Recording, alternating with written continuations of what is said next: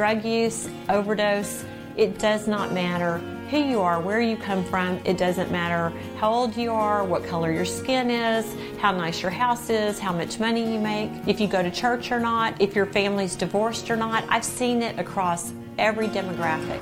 Man kann es kaum treffender beschreiben als diese US-Amerikanerin hier in einem Beitrag des TV-Senders PBS.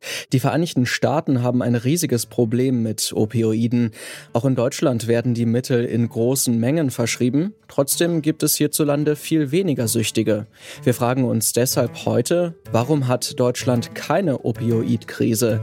Mein Name ist Lars Feyen. Schön, dass ihr mit dabei seid.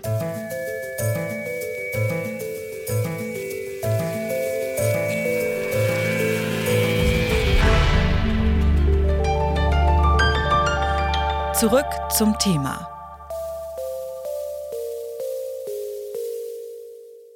Im November dieses Jahres hat US-Präsident Joe Biden einen traurigen Rekord verkündet.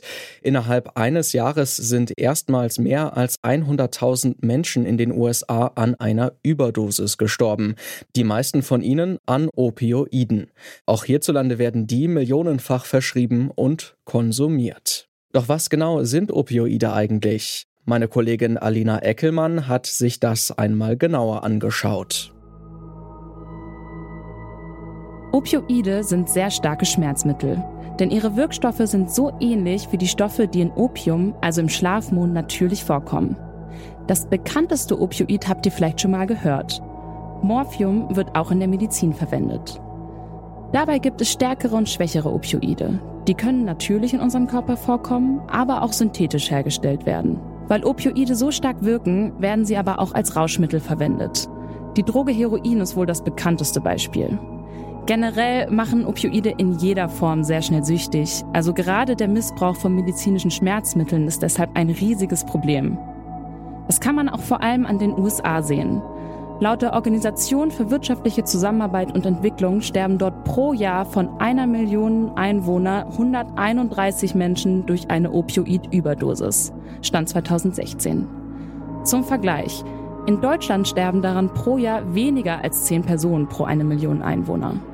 Trotzdem gab es hier alleine im Jahr 2018 629 Tote durch den Missbrauch von Opioiden. Opioide machen also sehr schnell süchtig. Warum werden sie dann so häufig verschrieben? Das habe ich die Fachärztin für Schmerztherapie Sonja Lisch gefragt. Also Opioide haben natürlich erstmal eine sehr gute schmerzstillende Wirkung. Das ist also mal ein positives Zeichen jetzt für den Patienten, wenn der Schmerzen hat. Und andererseits haben die ja auch psychotrope Wirkungen, die Opioide. Die wirken angstlösend, entspannend, die wirken teilweise auch euphorisierend. Also die haben insgesamt, vermitteln sie auch so bei den meisten Menschen zumindest so ein bisschen positives Gefühl. Nun haben Sie ja schon die schmerzlindernde Wirkung angesprochen.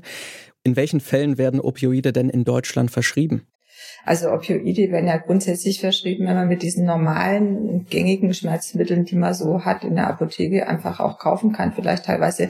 Also wenn es akute oder chronische Schmerzzustände sind, die man mit diesen normalen Medikamenten nicht mehr behandeln kann. Zum Beispiel jetzt perioperativ oder postoperativ oder sagen wir bei Tumorerkrankungen, das sind jetzt so die wichtigsten, aber teilweise auch bei chronischen Schmerzzuständen, die, sagen wir, wenn ich eine fortgeschrittene Gelenksarthrose habe, die ich vielleicht im hohen Alter auch gar nicht mehr operativ behandeln kann.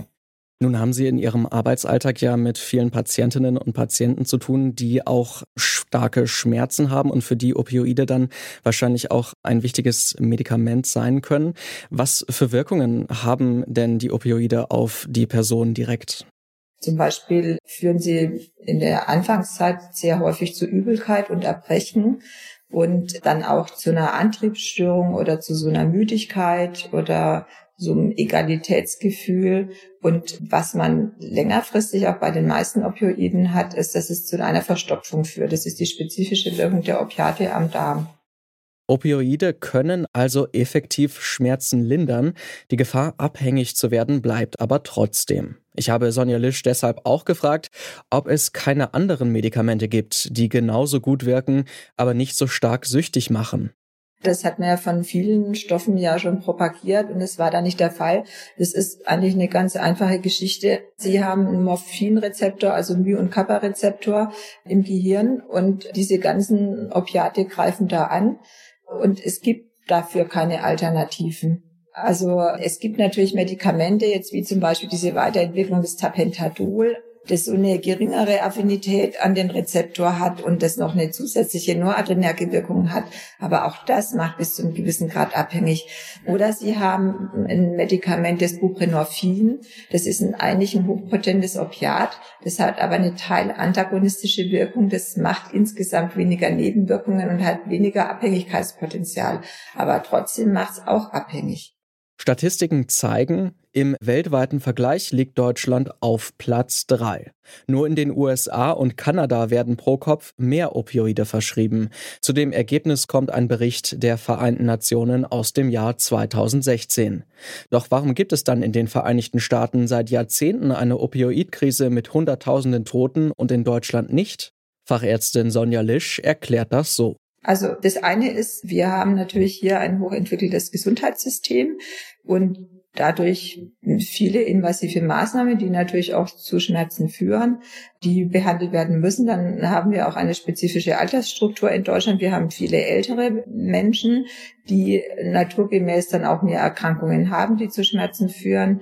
Und wir haben ja auch die Maxime, dass Patienten nicht leiden sollen. Und das ist ja auch sinnvoll. Also, dass man die doch spezifisch behandelt. Also, es soll nicht so sein, dass die Patienten viel leiden müssen oder viel Schmerzen ertragen müssen. Und das ist der Grund, weswegen auch relativ viel Opioide verschrieben werden. Die Frage, warum wir in Deutschland nicht so dieses Problem haben wie in den USA, das hängt mit ganz vielen Faktoren zusammen. Eine Sache ist, dass in Deutschland strenge Reglements gelten. Also Sie müssen das auf dem Opioid, also Betäubungsmittelrezept verschreiben, die zumindest die höher potenten Opioide, dann werden die durch das Bundesarzneimittelinstitut natürlich kontrolliert. Sie haben auch Höchstdosisverordnungen. Sie haben auch genaue Vorgaben, wie oft Sie den Patienten sehen müssen, dass der auch persönlich vorbeikommen muss, einmal im Quartal. Also dass man das nicht jetzt unabsichtlich irgendjemand anderem verschreibt und der das nur abholt zum Beispiel so, ne? Das sind Dinge. Und außerdem ist es auch so, dass in Deutschland nicht primär diese hochpotenten Opiate verschrieben werden, wie das so in den USA die ganze Zeit Usus war. Man fängt immer mit den Niederpotenten an. Die sind ja auch noch nicht mal BTM-pflichtig. Das ist jetzt Tilidin oder Tramal. Und bis heute ist es auch in Deutschland so, dass ungefähr 60% der verschriebenen Opioide eben in diesen Bereich fallen. Und von denen kommt man auch leichter wieder weg. Opioide sind die stärksten Schmerzmittel, die es gibt. Aktuell führt deshalb in der Medizin kein Weg an ihnen vorbei. Doch obwohl die Zahlen der verschriebenen Opioide in Deutschland sehr hoch sind, kann von einer Krise wie in den USA nicht die Rede sein. Grund dafür sind strengere Regeln und eine bessere Kontrolle der Substanzen. Außerdem werden Patientinnen und Patienten besser überwacht und betreut.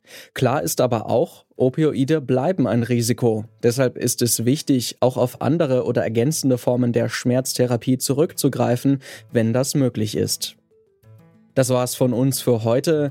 Redaktion dieser Folge hatten Alina Eckelmann, Charlotte Müller, Rabea Schlotz und Charlotte Thielmann. Produktion Benjamin Serdani, Chef vom Dienst war Kai Rehmen und mein Name ist Lars Feyen. Ich sage danke fürs Zuhören und bis zum nächsten Mal. Zurück zum Thema vom Podcast Radio Detektor FM.